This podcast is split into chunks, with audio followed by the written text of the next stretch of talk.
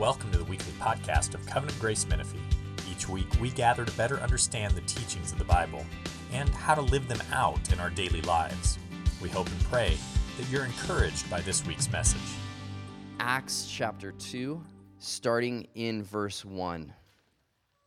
When the day of Pentecost arrived, they were all together in one place, and suddenly there came from heaven a sound like a mighty rushing wind, and it filled the entire house where they were sitting. And divided tongues as of fire appeared to them and rested on each one of them. And they were all filled with the Holy Spirit and began to speak in other tongues as the Spirit gave them utterance. Now there were dwelling in Jerusalem Jews, devout men from every nation under heaven. And at this sound, the multitude came together, and they were bewildered because each one was hearing them speak in his own language.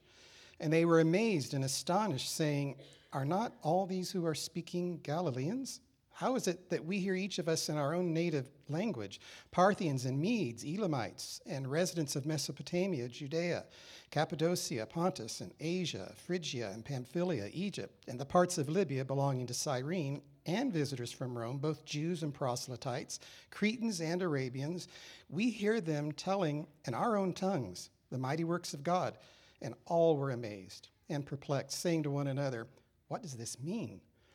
But others, mocking, said, They are filled with new wine. But Peter, standing with the eleven, lifted up his voice and addressed them Men of Judea, and all who dwell in Jerusalem, let this be known to you, and give ear to my words, for these people are not drunk, as you suppose, since it's only the third hour of the day. But this is what was uttered through the prophet Joel. And in the last days it shall be, God declares, that I will pour out my spirit on all flesh. And your sons and daughters shall prophesy, and your young men shall see visions, and your old men shall dream dreams, even on my male servants and female servants. In those days I will pour out my spirit, and they shall prophesy. And I will show wonders in the heavens above and signs on the earth below blood and fire and vapor of smoke. The sun shall be turned to darkness and the moon to blood before the day of the Lord comes, the great and magnificent day. And it shall come to pass that everyone who calls upon the name of the Lord shall be saved. Men of Israel, hear these words. Jesus of Nazareth, a man attested to you by God with mighty works and wonders and signs that God did through him in your midst, as you yourselves know, this Jesus, delivered up according to the definite plan and foreknowledge of God, you crucified and killed by the hands of lawless men. God raised him up, loosing the pangs of death because it is not possible for him to be held by it. For David says concerning him, I saw the Lord always before me for he is at my right hand, that I may not be shaken. Therefore my heart was glad and my tongue rejoiced. My flesh also will dwell in hope. For you will not abandon my soul to Hades, or let your Holy One see corruption. You have made known to me the path of life. You will make me full of gladness with your presence. Brothers, I may say to you with confidence about the patriarch David that he both died and was buried, and his tomb is with us to this day. Being therefore a prophet, and knowing that God had sworn with an oath to him that he would set one of his descendants on his throne, he foresaw and spoke about the resurrection of Christ, that he was not abandoned to Hades, nor did his flesh see corruption. This Jesus God raised up, and of that we are all witnesses, being therefore exalted at the right hand of God, and having received from the Father the promise of the Holy Spirit, he has poured out this that you yourselves are seeing and hearing. For David did not ascend into the heavens, but he himself said, The Lord said to my Lord, Sit at my right hand until I make your enemies your footstool. Let all the house of Israel therefore know for certain that God has made him both Lord and Christ, this Jesus whom you crucified. Now, when they heard this, they were cut to the heart and said to Peter and the rest of the apostles, Brothers, what shall we do? And Peter said to them, Repent and be baptized, every one of you, in the name of Jesus Christ for the forgiveness of your sins, and you will receive the gift of the Holy Spirit. For the promise is for you and for your children and for all who are far off, everyone whom the Lord our God calls to himself. And with many other words, he bore witness and continued to exhort them, saying, Save yourself from this crooked generation. So those who received his word were baptized, and there were added that day about 3,000 souls. This is the word of the Lord. Let's pray. Father, as we uh, think about this, this passage and how the original disciples waited in Jerusalem, Lord, knowing that they could do nothing apart from you. And then your spirit came and they spoke. And they spoke in all the languages of all the people that were there. We just pray, Lord, for something similar this morning, Lord, that you would so fill me, that you would so fill us all, that we would speak. And that we would be able to speak, Lord, the languages of every human heart here, Lord. There's so many different needs, there's so many different burdens that people come with. Uh, there's no way for any human being to, to speak in such a way that would meet all those needs, but you can and you do. And so we pray, Lord, that your spirit would come, speak to each heart. Lord, that there would be a response of just repentance and faith and joy and receiving of your spirit this morning. Lord, we know that you are the same God who did this. You're the same God who sent your son Jesus, the same God who sent your spirit, the same God who has conquered the nations. And Lord, you're the same God who opened our eyes to believe. And so we pray, Lord, revive us again. Revive us again. And we look forward to it in Jesus' name. Amen. So this morning is Pentecost Sunday. And uh, Pentecost Sunday is one of the five traditional Christian holidays. So there's five of them. And they're all based around Jesus. They're all based around things Jesus did. They're all based around the gospel. So you've got Christmas, about the incarnation. You've got Good Friday, his death for us. You've got Easter, which is when he rose from the dead for us. You've got Ascension last week when he was raised up into the heavens, is seated at the right hand of God the Father Almighty. From there, he will come to judge the living and the dead. And then you've got Pentecost. And Pentecost is also, as we're going to see, connected to Christ and very deeply connected to the gospel. This morning, we're looking at Pentecost. We're in Acts 2. We're going to look at three real simple things. We're going to look at what happened, what it means, and how we respond. So, very simple. What, what happened? What does it mean? How do we respond? So, what happened? Firstly, the disciples were waiting. They were waiting in Jerusalem. Look at verse 1. When the day of Pentecost arrived, they were all together in one place. So, Pentecost was a Jewish feast. It occurred 50 days after the first Sunday after Passover, if you can follow that. So it lands also that it's 50 days after Jesus' resurrection. So it's 50 days after the first Sunday after Passover, 50 days after Jesus' resurrection. Jesus was raised from the dead on that Sunday, Easter Sunday. He spent 40 days with his people, um, showing himself to be alive and well. And then he ascended, as Gabe so wonderfully preached about last week, as you ate tacos to celebrate last week. But before Jesus actually ascended, if you look at chapter 1, verse 4, he ordered them not to depart from Jerusalem but to wait for the promise of the Father, which he said, You have heard from me, for John baptized with water, but I will baptize you with the Holy Spirit not many days from then. And so he commands them to wait in Jerusalem. And you know what they did? What did they do? They waited. I would just like, like to take a moment and say, Good job, team. You know, so often we're thinking of the disciples, they're told to do something, and then they don't do it. They did it. Why did they do it? They did it because they knew they needed the Spirit. They had this huge mission. They had these ways they needed to communicate Christ to the world, and so they waited. They waited for the Spirit. And I just wondering this morning, we just take a moment and think Has the Lord brought us to a place where we see our weakness, to where we know that we need Him, that we know we need the Spirit to work? You know, are we waiting upon him? So they waited. They did the right thing. It's amazing. And then the Spirit came. Look at verse 2. And suddenly there came from heaven a sound like a mighty rushing wind, and it filled the entire house where they were sitting and divided tongues as of fire appeared and rested on them. So, what, we're getting here is like a visual and an audible manifestation of what's happening inside them. It, it's a visual and audible manifestation of the Spirit coming and filling them. You think fire, why fire? Fire shows God's purity, shows his, his holiness, right? It's the Holy Spirit that's come. The wind, you know, it's a picture of his power, his refreshment, his, his force, but also it's a picture of, you know, pneuma and ruach. Uh, words for spirit also mean wind. And so there's this sound of wind, and there's these tongues of fire, some sort of images coming upon them. And it says in verse 4, they were filled with the Holy Spirit. And then it says they spoke in other languages, verse 4 through 8. It says they were all filled with the Spirit and began speaking other languages as the Spirit gave them utterance. And there were devout men in Jerusalem, Jews devout from every nation.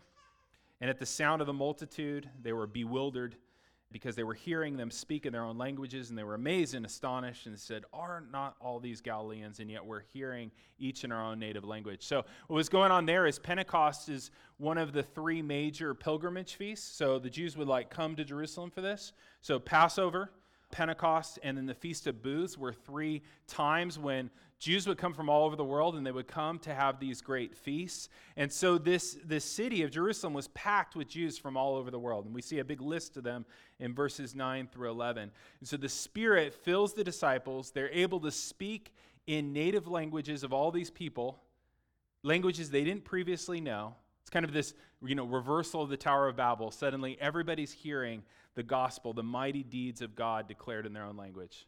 So that's what happened. But what does it mean? That's what happens in verse 12. The crowd's wondering. In verse 6, they're bewildered. In 12, they say, it says they're amazed and perplexed, and they say, What does it mean? And then you have some guy, there's always that guy, says, Oh, they're drunk. Right? I just love Peter's response to that, by the way. It's such a great answer. It's too early. such a strange response to the charge that they're drunk. It's too early. So, what, is it, what does Pentecost mean? Why does it matter today? Well, Peter breaks out in verse 16 and he starts to, to preach and to teach on what Pentecost means. Pentecost means, firstly, that the Holy Spirit has finally come. God had promised for hundreds of years that his Spirit would come in a unique way to dwell within his people. And Peter quotes one of those prophets who talked about it in Joel 2. You see it in verse 16. But this is what was uttered through the prophet Joel. And in the last days it shall be, God declares, that I will pour out my Spirit on all flesh. God promised this, this whole new experience with God's Spirit. And finally, at Pentecost, that promise had come. The Spirit had come. And when I say it's a different relationship with God, it's a different type of relationship with the Holy Spirit, we can see that in a few ways. In the Old Testament, you often see that the Spirit comes upon like key figures, kings, judges, prophets. You see the Spirit comes upon them and empowers them. You don't really hear of like everyday people, you know, the Spirit coming upon them. Uh, Pentecost was a time when the Holy Spirit is beginning to work through all of his people in a profound way. Look at verse 17.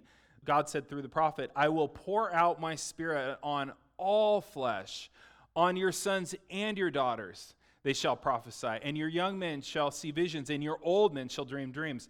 Even on my male servant and female servant in those days, I will pour out my spirit and they will prophesy. You see all the diversity of how God's spirit is going to be in and through all of his people. You know, you got men and women, you've got young and old. You've got all social classes. Even the servants are going to have the Spirit working through them. This is a promise of, of God's Spirit coming and infusing every single believer's life. Pentecost means that you have just as much access to the Spirit's life and power as anyone else. Okay? There's no second class Christians. There's not like the, you know, the missionaries and the, the pastors and the evangelists and, oh, those guys really have the Spirit, but I don't. Or I have some lesser share of the Holy Spirit. God is now dwelling in his people in such a way that everybody has equal access. There's some Christian traditions that still have an Old Testament mindset about this, right?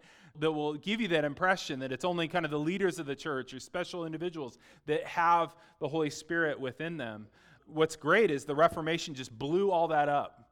You know, at the Reformation, there was the recovery of the, the biblical teaching of the priesthood of all believers, that all of God's people now function as priests filled with the Holy Spirit. You have as much access to the Holy Spirit's life and power certainly than I do.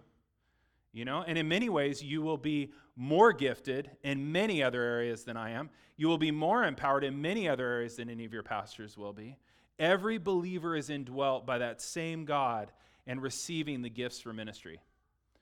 And guys, culturally, in our context, the way church is thought of, we really need to get away from the idea that there's a few people that are really doing ministry and everybody else is just there to like financially support it and you know, be there and, and kind of just uphold that. Um, the fullness of the Spirit will be seen in our church, and, and by the way, is seen in our church already, when all of God's people believe this. When all of God's people believe, they walk around knowing that God dwells within them and that they have a gift, a spiritual gift to share.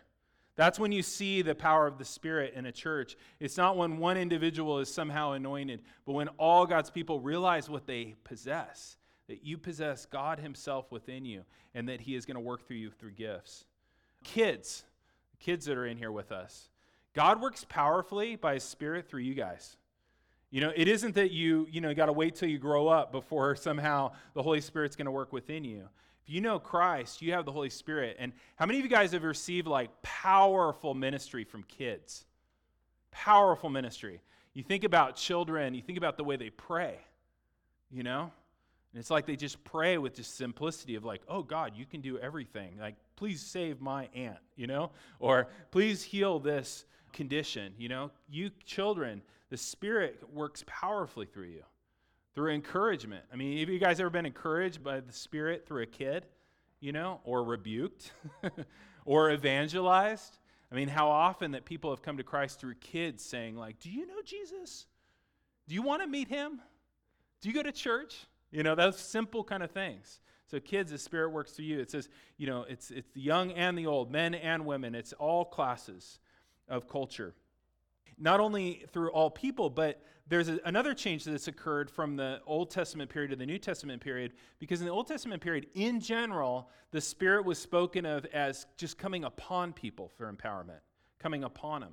Whereas what you see here is the Spirit comes within us. Verse 4 says, They were all filled with the Holy Spirit, that the Spirit came not just upon them to empower them, but came within them. Jesus said this You know the Spirit, for he dwells with you, but he will be in you. That's the difference, right?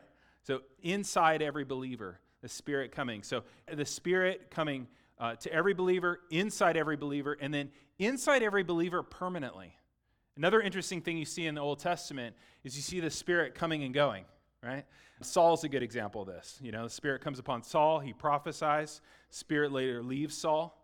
David sees that, right? And you remember when he sinned significantly and he is repenting in Psalm 51, what does he say? Don't take your Holy Spirit from me. He saw it in Saul.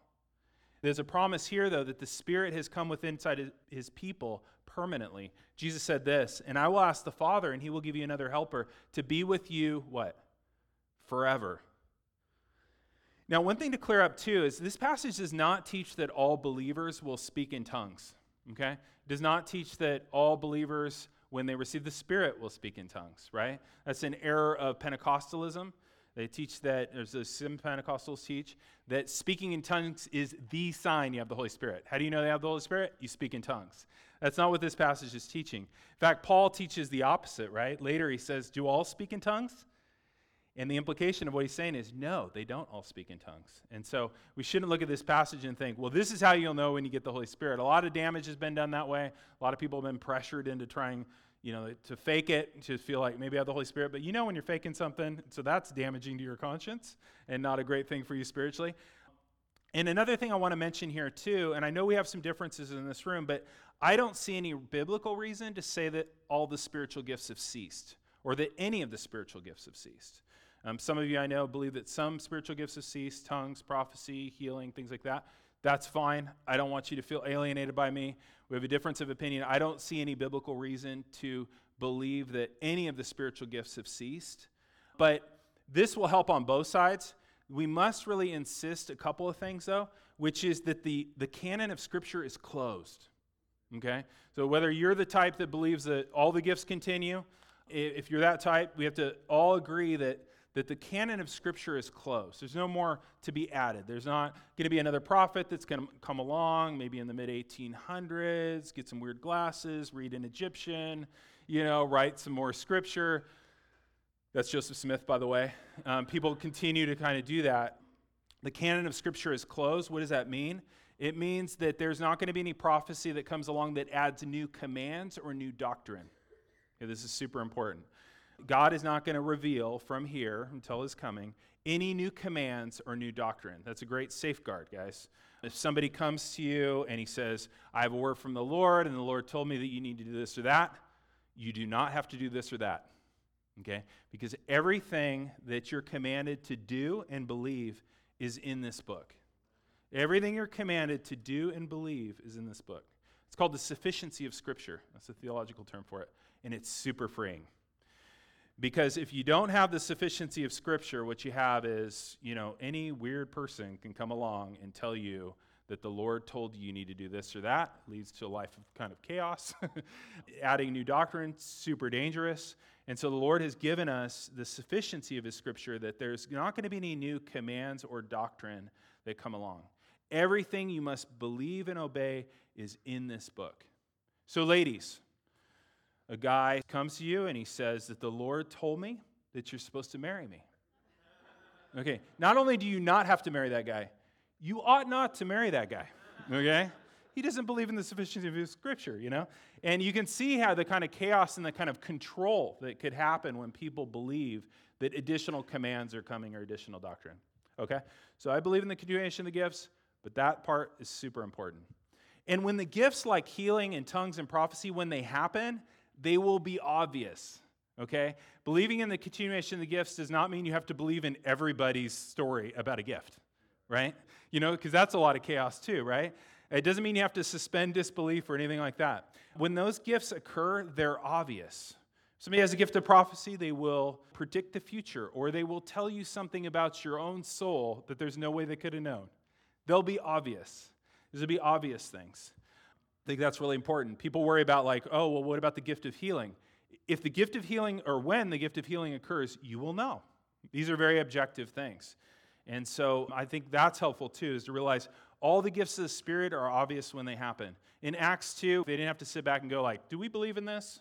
Well, it's actually happening. you know, if it actually happens, it actually happens. And it does. The Lord does work in some of these ways still. And when it happens, you'll know it. You'll know it just like you know it when you receive the gift of encouragement. You know it, it's obvious. When you receive the gift of teaching, you know it. When you don't receive it, you know it. Um, you know it when you receive the gift of hospitality. You know it when you receive the gift of mercy. When these gifts are functioning and happening, they're obvious.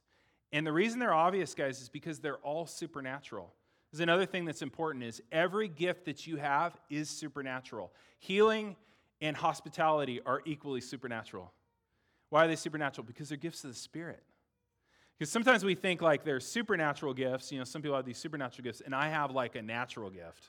I got administration, which, by the way, administration is amazing.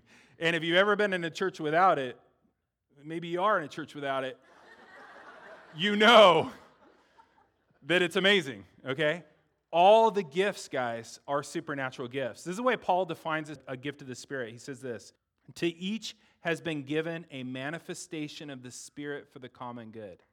Isn't that cool? That's your spiritual gift, whatever it is, it's mercy, hospitality, whatever your gift is, it's a manifestation of the Spirit for the common good. Isn't that beautiful? That's in 1 Corinthians 12. Isn't that amazing that you have been given God's Spirit within you and that His Spirit within you is producing manifestations for the common good? Isn't that amazing? That creates a different kind of church context when we all believe that. Then the church is a gathering of God's people where everyone has come to practice the gifts that they have for the benefit of one another and the glory of God. So when you come here, think about when you're in your minivan or whatever you drove here, when you come here, you're coming here praying and expecting that God is going to move in you and through the people around you such that there will be a gift exchange. The church is a gift exchange. And I would just encourage you guys come early, stay late. You know, we try not to make this part of the service uh, you know, too long so that you have time and energy to still practice your spiritual gifts. But that's what we're doing here. We're, we're exchanging manifestations of the Spirit for the common good. And guys, when you see another person and they're clearly gifted, I would just implore you, let them know. Because most of us, even though I said the gifts of the Spirit are always obvious, they're not always obvious to us when we're doing them, okay? So point it out. That's how people know they have a gift. And, you know, it encourages them, which is good.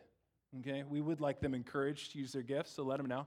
And I would say if somebody comes to you or you're talking to them and they point out your gift, don't argue with them. I find that's really common, you know. Oh man, you're like really gifted with encouragement. Well, not at home. I'm like, okay, well, you could work on that. But what I just did is I just pointed out that the Holy Spirit did something through you. It's not really your place to now, like, say the Holy Spirit didn't do something, right? Because this isn't a compliment. This is different than, like, you're great at running, okay? This is like, whoa, when I came to your house, like, this is the gift of hospitality. This was different, you know? Or, hey, when you the other day texted me out of the blue and encouraged me about that thing, I want you to know I was weeping about that exact thing at that exact moment. That was prophetic. Thank you. You go, you know what I mean? Don't fight them. It's funny, isn't it? When we do that. Some people don't like to be complimented. It's not a compliment, okay? It's a recognition of God's work. And so point it out in others, and when they point it out in you, you know, say, wow, that's encouraging. Thank you for letting me know. And then praise God, right? So the church is that kind of gift exchange when, when God's people uh, come together that way. So Pentecost means that the Spirit has come in a whole new way. And you know, Jesus talked about this. He talked about the difference between the believer's life before Pentecost and after. This is what he said. He said to his disciples, It is to your advantage that I go away. Okay, this is right before he's going to die. He's saying, Okay, this doesn't, I don't see how. And he says this It is to your advantage that I go away. For if I do not go away, the Helper will not come to you, but if I go, I will send him to you. So he's saying it's better. It's better what we have now with the Holy Spirit dwelling within us when we live in all the fullness of that than if Jesus was walking around with us in person now. You say, well, how can that be? There's several answers I could give to that. I won't give them to you now. Well, one would be is that, you know, he had physical limitations, right? Remember how tired he was? Remember how he was always like trying to hide from people and take a nap? Like he was worn out, and the crowds would come and things like that. What we have now is a, a way to know and experience God's presence that's different, and it, he says it's better. And I just think, so that's John 16, 7. And I think if there's one thing you can do this week is look at John 16, 7. It is better that I go away. If I don't go away, the helper will not come to you. But if I go, I will send him to you. And just pray over that. You know, seek the Lord and be like, Lord, I want to know this passage as a reality in my life. Like I want to I want to feel and see this because guys, if that's true and Jesus said it so it is, then it's safe to say that none of us are experiencing the the presence and the power of the spirit as we could as is available to us, which is exciting. That's not meant to be like something that would condemn you or something. It's exciting, right? It's exciting that there's more to know of God. There's more to experience of God than we ever realized. So seek and pray and see what He does. So, what does Pentecost mean? It means that the promised Spirit has come. Secondly, it means that the last days are here. Take a look at verse 17. It says, In the last days it shall be, declares the Lord, that I will pour out my Spirit on all flesh. Peter is saying that Pentecost is a fulfillment of this passage, meaning that Pentecost is the beginning of the last days. Have you thought about that before? You know, people go like, "Hey, do you things are getting kind of crazy? Have you noticed they're kind of crazy? You think we could be in the last days?" Here's the thing: we've been in the last days for like 1990 years. Isn't that crazy? After Pentecost, guys, we should not assume there's a whole bunch of time left. Okay? I don't know how much time there is left. There could be a lot. I don't know. But I know that we're in the last days. We shouldn't assume. The major events that God needed to accomplish, He's accomplished. And the way you read this text, he's talking about Pentecost, and then all of a sudden he starts talking about the end of the world. Why? Because it's imminent, right? We're in those last days. We should feel a sense of urgency that 1990 years ago we drove past a sign that said entering the last days. Okay? So the Lord comes back at any time, even this afternoon. You can't be like, well, that's not fair. How was I supposed to know? Dude, we passed a sign 1990 years ago, okay, that said the last days are here. You've been warned. You know. You know he's coming. So, the last days, the last days are a time when the Spirit is indwelling, empowering his people. It's also a time of great upheaval. Um, you can see that in the passage. It's a warning that the end is near. But look at verse 21. And it shall come to pass that everyone who calls on the name of the Lord will be saved. So Pentecost means that the Spirit's here, the last days are here. And, and Pentecost also shows us that the Spirit testifies about Christ. The Spirit always testifies about Christ. Jesus said this He said, When the Spirit comes, he will bear witness of me. And this is a really important thing as we think about the Holy Spirit and we think about what he does in believers' lives and we think about what gifts he might give, what experiences he might give. This passage is really important because it says that the Spirit always testifies to Jesus. He always shines the light on Jesus. This is really helpful. This is helpful to discern what's the Spirit's work and what isn't the Spirit's work. There's this really famous illustration of this, which, you know, those landscape lights that go up on trees or maybe on the side of a building? What those landscape lights do is they, they shine forth on whatever they're pointing on, right? A tree or maybe a statue or a building. They say, look at that. That's what the Holy Spirit does. He's constantly shining his light on Jesus. The Holy Spirit isn't like a landscape light that, you know, you turned it around and you pointed it towards the street. He's not like that. He doesn't go, look at me, look at me, look at me. He says, look at him, look at him, look at him. And that's one way you can know whether a particular gift or a particular work is truly a work of the Holy Spirit, is if that work is saying, Look at him, look at him, look at him. If that whole movement or if that whole experience is all about look at the Spirit, look at the Spirit, look at the Spirit, that's not the way he rolls. That's not what he does. We can see that even in this text. There's this huge outpouring of the Spirit. These people are having these spiritual gifts. They're speaking in tongues. All this stuff's going on. And what happens? A sermon about Jesus breaks out. Look at him, look at him, look at him. The Spirit always testifies about Jesus. The Spirit testified about Jesus through his life. Look at verse 22. Men of Israel, hear these words Jesus of Nazareth, a man attested to you by God with mighty works and wonders and signs that God did through him in your midst, as you yourselves know. The Spirit in the life of Jesus was constantly highlighting Jesus, right? Testifying to Jesus. Jesus is walking around, he's making all these big claims. People are like, How can we know this is true? And the Spirit goes, Here's how you can know. There's a miracle. Here's how you can know. There's, there's a healing. Here's how you can know. He's constantly doing that. Notice, guys, what, he, what Peter says to these people, too. He goes, As you yourselves know. I love that part. They knew. This is something that just happened. And you know what? You know too. Maybe you're not somebody that follows Jesus right now, but you also know that Jesus was attested to by the Holy Spirit. When you look at the work and the life of Jesus, you know. You know he's exactly what he said he was. There's no way you can deny it. The Spirit testified. Spirit also testified to Jesus through his resurrection. Look at verse 32. This Jesus God raised up, of whom we're all witnesses. You know, you look at a man who died on a cross three days later, came back from the dead, showed himself to be alive and well. That's the Spirit testifying, this is the one. Guys, there is a huge sign in human history called the resurrection that points to Jesus and says, This way to God. Never since then can we say, you know, there's a lot of gods I don't know. There's a lot of religions, there's a lot of different beliefs. Who can know? The resurrection's how you can know. One of them came back from the dead, right? It's a huge picture.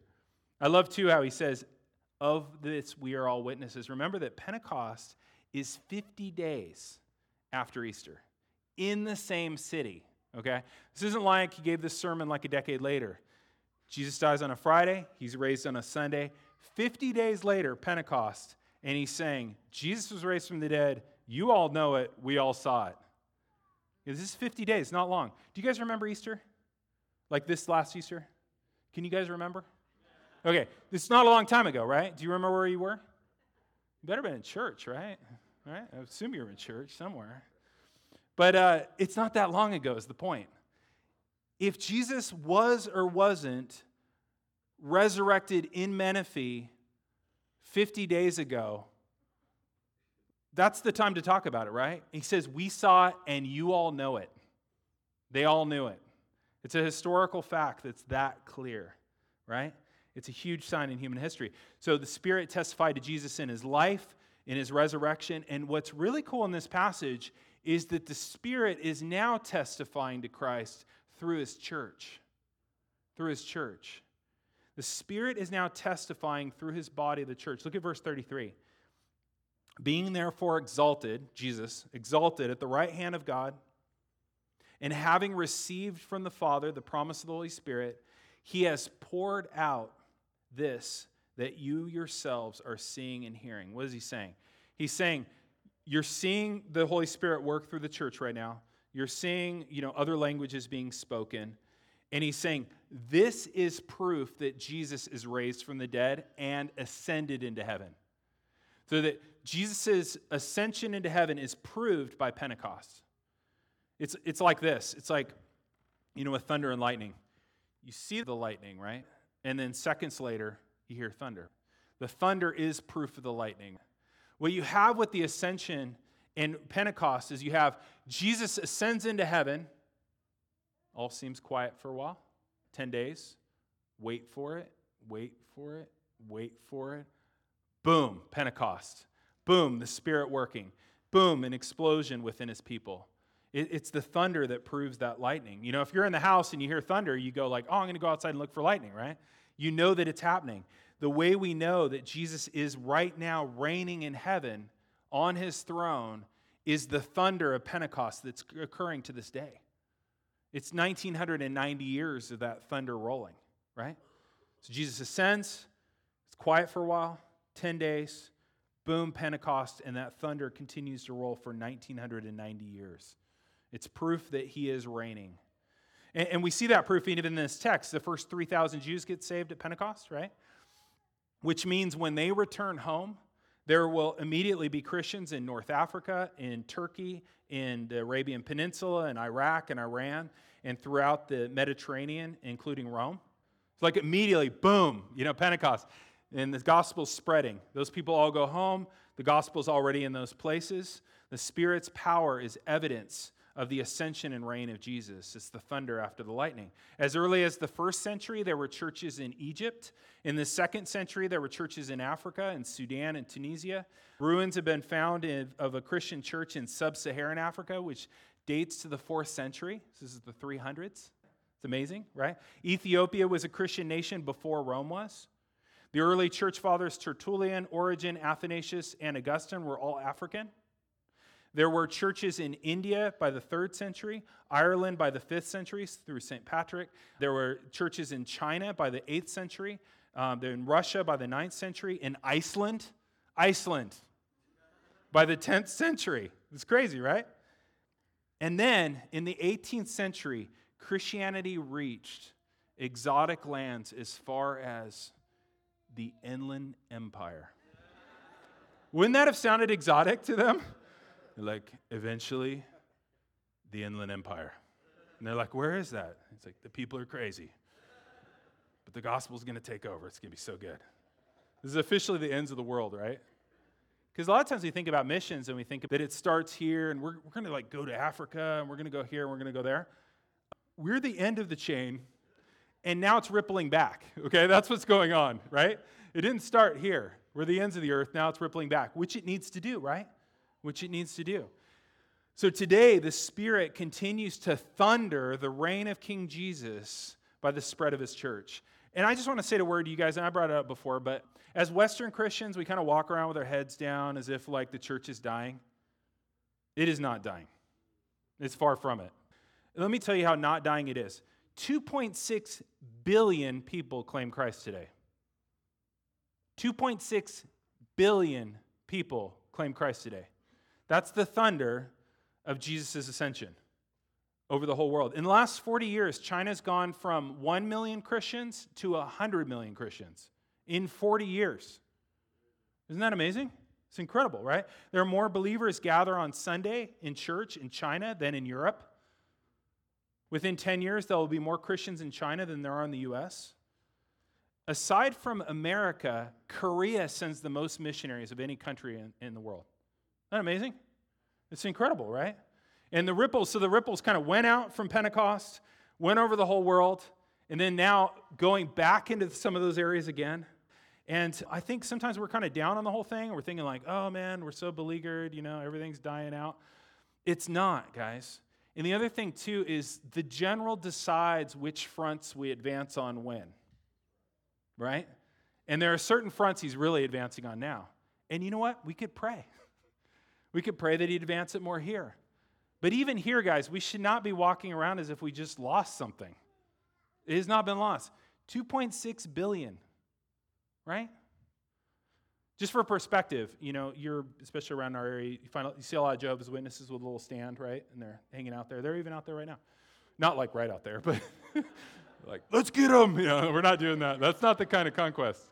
Um, we've been confused in the past. But I was looking it up, and there's like there's like eight million Jehovah's Witnesses in the world. There's 2.6 billion Christians. He's ascended. He's reigning. You can see it. In the last century, guys, Africa went from 10 million Christians to 360 million. Half the continent claims Christ. The gospel spreading in the Middle East as well, some of the most difficult places. Yesterday, I was watching a video about um, the church in Iran. Church in Iran is spreading remarkably. Iran. Do you know what Iran is like? It's incredible, right? Guys, what explains the indestructible life of the church? What explains it is that Jesus has ascended and he sent forth his spirit. This is the thunder of Jesus' reign. It proves his reign like thunder proves lightning. Look at verse 33 again, because that's the passage I've been preaching on. Verse 33 Being therefore exalted to the right hand of God, and having received from the Father the promise of the Spirit, he has poured out this. You yourselves, and it's you yourselves, are seeing and hearing. You guys have seen it, and you guys are hearing it. And it's Jesus reigning, sending forth his Spirit. And so, verse 36 says, Therefore, let all the house of Israel and all you of Inland Empire know for certain that God has made him both Lord and Christ, this Jesus whom you've crucified. So that's what Pentecost means. Now, what, how do we respond? This will be pretty quick. How do we respond? Now that we know, guys, now that we know, and if you're in here and you're not a follower of Jesus, you do know this, okay? You know this as much as I do. You do know now that Jesus has died, he resurrected, and that he reigns, and he sent forth his spirit, and he's doing something very remarkable in the world, something that can only be God, right? You know that. You know that the last days have come, that we passed that sign a long time ago. And you see that God has made Jesus both Messiah and Lord. What should you do? What's the only sane and wise response to this? Because there is only one sane and, and wise response to this. What should we do? Well, the crowd asked that. Look at verse 37. They were cut to the heart, and they said to Peter and the apostles, Brothers, what shall we do? In verse 38, Peter says, Repent and be baptized, every one of you, in the name of Jesus Christ for the forgiveness of your sins, and you will receive the gift of the Holy Spirit. So we should repent. What does repent mean? It means to turn around, it means to turn. That would be a really reasonable thing to do. you see what God has done in Christ, and you see what Christ is doing now through his Spirit, and you go like, wait, what is this? You know, what am I seeing here? You see, and then you see Jesus and you're like, I want him. I want Jesus. I want the Spirit in my life. And so you turn, you know? You turn from your sin, you turn from your distractions, you turn from vain ambitions and pursuits, and you go like, I must have Jesus at all costs. You turn. You turn and trust in him. Some people have noticed here that he says repent and he doesn't say believe. It's because faith and repentance are actually two sides of the same coin, right?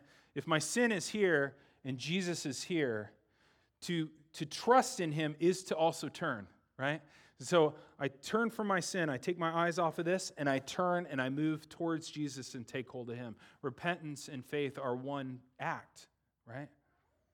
And that's why he doesn't say believe here, although he does in verse 21 say call upon the Lord. So if we trust in him, we turn from all other things. And then he says, be baptized. Look at verse 38. Be baptized, every one of you, in the name of Jesus Christ Baptism doesn't save you, baptism is a picture of salvation. It's a picture of how Christ saves you. So, baptism doesn't save you, Christ saves you. And faith is what unites you to Christ. But baptism is this sign of his promise. And it's really beautiful. It's amazing how God does so much with, with simple things. So, it's water, right? And water, you know, if you, if you pour it over yourself, it cleans you. Picture the gospel, right? Washes away all our sins. Um, if you take that water and you you go down into the water and you come out, it's a picture of you know, your old life, dead to your old life and raised to new life. If you drink that water, it's a picture of the Spirit filling you. Isn't that amazing? Did all that with water. It's impressive. He made water, so, you know, he had an advantage. But it says, Those who were received his word were baptized. We have a baptism coming up on July 9th. And just say, if you've received the word, you should be baptized. It's pretty straightforward, actually. It's real simple. It's like, oh, you know, like what are you trying to say? I'm not saved. No, I never said that, okay? You're saved by trusting in Jesus, but you are supposed to get baptized. Like, It's just real simple. And it's a beautiful thing. It's a thing that you get to enjoy and we get to enjoy with you. It's a beautiful sign of God's promise that you can look back on, you know, in those times when you, when you have doubts and when you have struggles, you can look back and you can think, God is faithful to keep his promises. It's a beautiful picture of that. And for you who are parents here, for your kids, if, if they're old enough and they understand the gospel enough to be taking communion, then they're old enough and understand the gospel enough to get baptized. And so we want to baptize them. We don't have to wait till they're 40 or something, okay? We can do that right away. So let us know. Let us know if you need to be baptized. And I want to end on this. What do we get from Christ? What does He give us? He gives us forgiveness of sins. Isn't that beautiful? He said, You'll receive forgiveness of sins. And um, was thinking about this, like the amazing gift of forgiveness of sins. And I realize you guys have heard this one before. I realize you've heard that Jesus gives forgiveness of sins, right? You heard that before? And then I say it, and you're like, oh, yeah, that thing. Like, really, let's think about this. All your sins forgiven. It's amazing, right? I think sometimes we've heard it so many times that we don't think much of it. Every sin, that sin that's in your conscience right now that so burdens you, He removes it.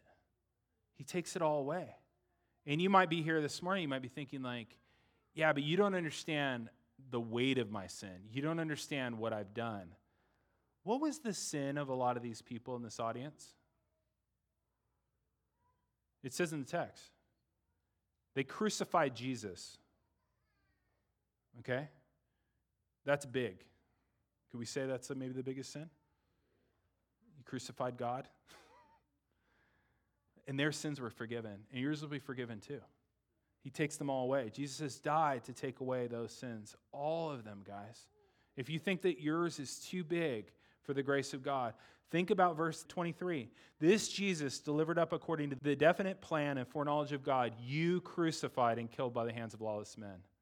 And yet, Jesus, you remember as he's dying, what he prays, he says, Father, forgive them.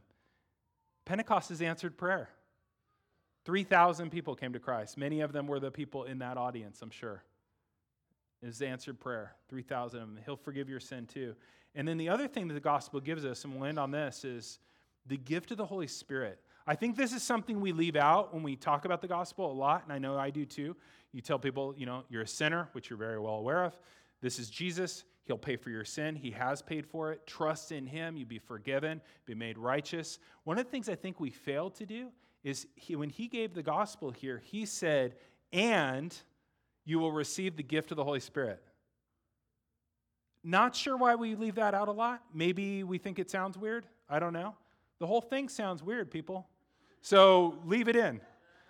Because what I suspect is that a lot of people, that would be amazing good news, right?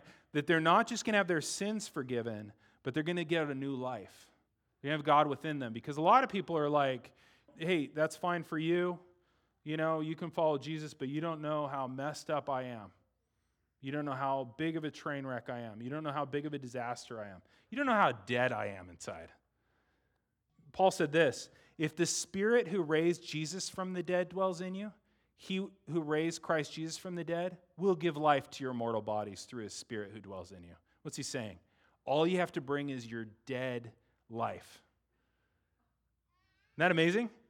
Like you feel dead, you feel like you, there's no hope for you, you feel like it's over. He's like, Bring me the carcass and I will make it alive. Isn't that amazing?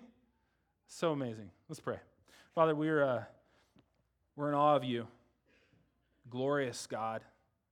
It's your high and exalted and holy and all powerful, all seeing, all knowing, everywhere you're the great judge of the world, the only one who has the right to judge the whole world, the one who will make the whole world right by judging the world. And yet, and yet, you come. You send your son. Jesus, you came. You came and you died for our sins. You hung on the cross for us. You prayed that prayer, Father, forgive them. Lord, we thank you that that prayer is answered every single day in this world. That his death is effective for people every single day in this world. And we thank you, Holy Spirit, for coming and being the thunder roll for the last 1990 years, causing people to flock to come to Jesus. And we pray for ourselves, Lord. We pray for everybody in this room as we worship, as we take the Lord's Supper, Lord. We pray that every single person in this room would receive this good news. I thank you, Lord, for all the people in this room you have saved, whether it was 50 years ago or it was five days ago. Your amazing work of redemption, only you can make people alive again. And you do. You do it every day. We thank you in Jesus' name. Amen. Thank you for listening to this week's podcast. If you'd like to know more about our church, you can email us at info at covgracemenifee.org. May the Lord bless your week and guide your steps.